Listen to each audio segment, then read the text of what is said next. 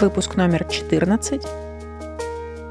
Как печатать кириллицей, если у вас нет русской клавиатуры? Всем привет и добро пожаловать!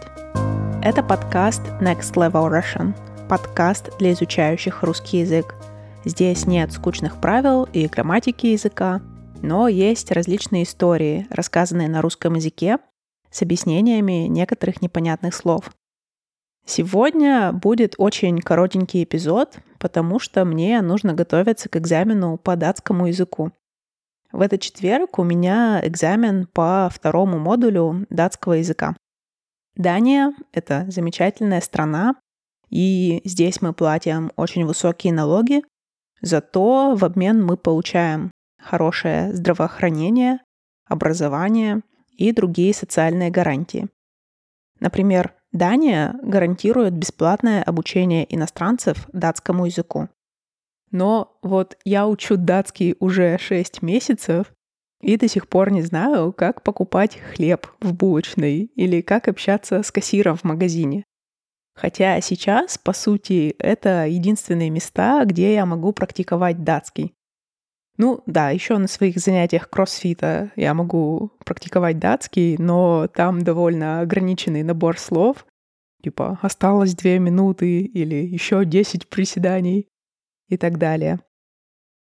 Такие важные темы почему-то до сих пор не были объяснены нам в классе. Я надеюсь, ваше обучение русскому было более полезным в плане применения в реальной жизни. Ладно, это было небольшое вступление, а вообще сегодня я расскажу о том, как печатать по-русски, если у вас нет русской клавиатуры. Поехали!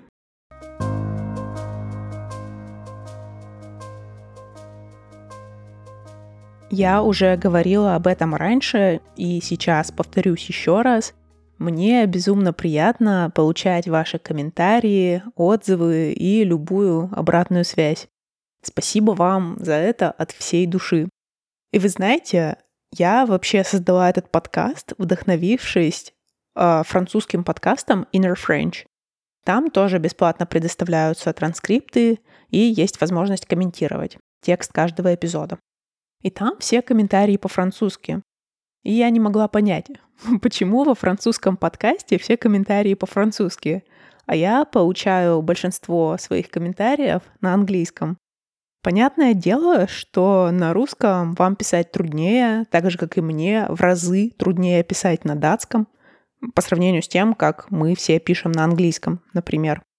Но если вы понимаете этот подкаст и можете читать текст этого выпуска, то наверняка вы можете и писать по-русски. И тут до меня дошло.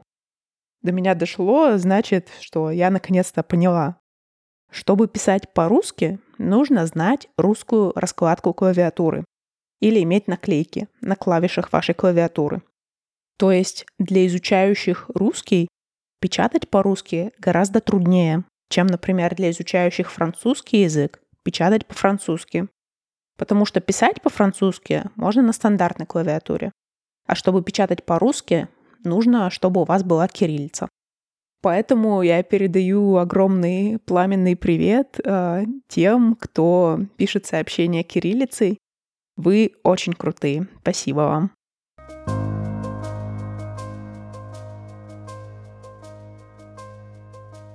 Сегодня я расскажу вам о том, как вы можете печатать кириллицей, если у вас есть только латинские буквы на клавиатуре. Я сама, кстати, именно так и делаю. У меня нету кириллицы на моей клавиатуре, но мне она на самом деле не нужна, потому что много лет назад я научилась печатать кириллицей вслепую. Вслепую это значит не подглядывая да, на клавиатуру, не смотря на клавиатуру в то время, как вы печатаете. Я научилась быстро печатать, когда у меня появился интернет, и я проводила много времени в чатах и мессенджерах, было много практики, и я научилась быстро печатать. Для вас самый сложный, но и в то же время самый полезный вариант — это выучить русскую раскладку клавиатуры. Английской раскладке QWERTY соответствует стандартная русская раскладка, которая называется Яцукин и краткая C-U-K-E-N.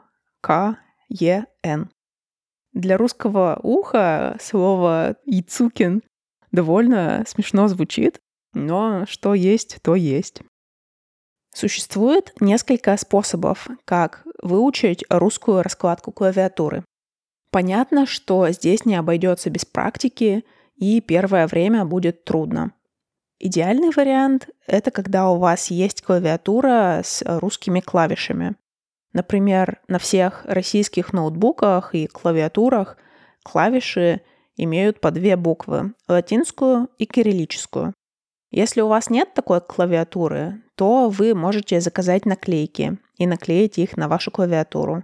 Так нужные буквы всегда будут у вас перед глазами, и когда вы что-то печатаете, конечно же, первое время вы будете часто на них смотреть, но потом вы привыкнете и будете уже печатать автоматически, не глядя на клавиатуру. Существует еще такая опция, как экранная клавиатура. Вы можете ее найти в настройках для людей с ограниченными возможностями. Таким образом, даже если у вас нет русской клавиатуры или наклеек, вы всегда можете включить экранную клавиатуру, и она будет у вас перед глазами в то время, когда вы что-то печатаете. Также вы можете просто кликать мышкой на буквы на экранной клавиатуре и печатать таким образом, но это будет, наверное, очень долго. Еще одна опция она не идеальная, но более простая. Это использовать русскую транслит-раскладку. Транслит — это от слова транслитерация. Это когда вы набираете что-то латиницей, а это трансформируется в кириллицу. То есть, например, когда вы на своей английской или латинской раскладке клавиатуры нажимаете букву A, на экране напечатается русская буква А. Когда вы нажимаете B, напечатается русская буква B. Если вы нажмете C, то будет буква C и так далее. То есть каждой букве латинского алфавита соответствует буква а, кириллицы, да, соответствует буква русского алфавита. Если такой раскладки нет в настройках вашего компьютера, то вы можете найти ее в интернете и скачать. Ну и последний вариант, о котором я расскажу, это использование сайтов, которые транслитерируют ваш текст из латиницы в кириллицу. Этот вариант похож на предыдущий. Отличие только в том, что вы не устанавливаете ничего себе на компьютер, а идете на специальный сайт и там печатаете. Я так делала, когда работала в лаборатории в университете Чикаго, и там на компьютерах нигде не было русской раскладки, Поэтому, если мне нужно было написать сообщение по-русски, я шла на тот сайт, писала там сообщение, а потом просто копировала и вставляла его в мессенджер или в e-mail, в зависимости от того, куда мне нужно было этот текст отправить. Я оставлю пару ссылок в тексте этого эпизода.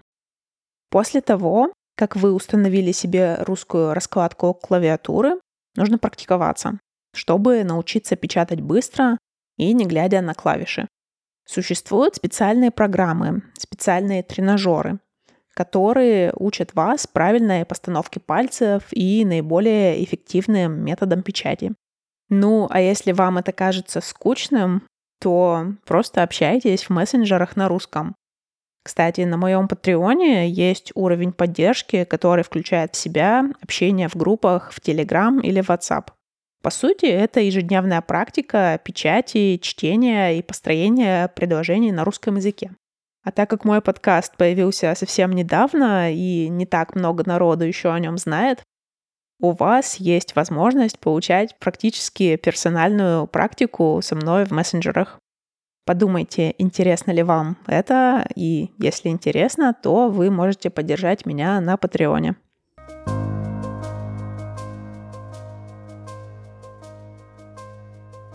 В качестве бонуса расскажу вам еще о паре забавных вещей. Бывают случаи, когда сами русские не знают, как добавить новую раскладку или не знают, что существуют сайты, которые транслитерируют текст. Поэтому иногда можно увидеть русский текст, написанный латинскими буквами. Это называется писать транслитом. Для русского человека такой текст обычно читаемый, хотя он читается медленнее, чем если бы это было напечатано кириллицей. Но самый дикий вариант, который просто взрывает мозг, это когда пишут латинскими буквами, но так, как будто это написано кириллицей. Не знаю, насколько это распространено сейчас, но раньше такое можно было видеть в интернете. Нормальный человек, конечно же, в нормальной переписке так писать не станет. Так писали, может быть, школьники в 13-15 лет. И пример предложения, написанного таким образом, я оставлю в тексте и в описании этого эпизода. Это трудно объяснить словами, да, но, например, латинская буква H, да, заглавная буква H, она выглядит как русская N, а маленькая латинская буква N выглядит как русская P, а, а, латин, а маленькая латинская P выглядит как русская «р» и так далее.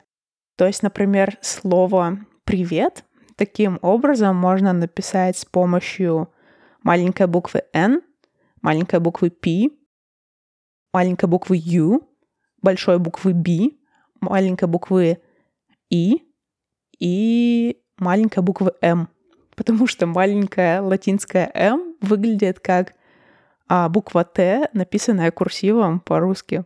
То есть это полный взрыв мозга, как я сказала, и такое читать обычно очень тяжело, но мозг все равно как-то понимает, да, и как-то а, расшифровывает эту картину.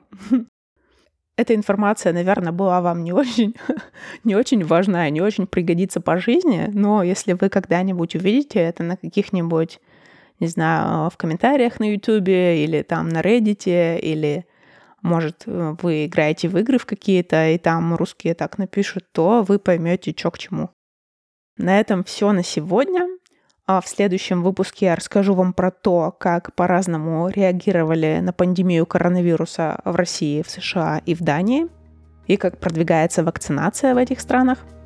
Как обычно, подписывайтесь на мой подкаст, делитесь им с друзьями, ставьте лайки, комментарии, оценки, отзывы и так далее. Спасибо вам огромное, что дослушали до конца. До следующего раза. Пока.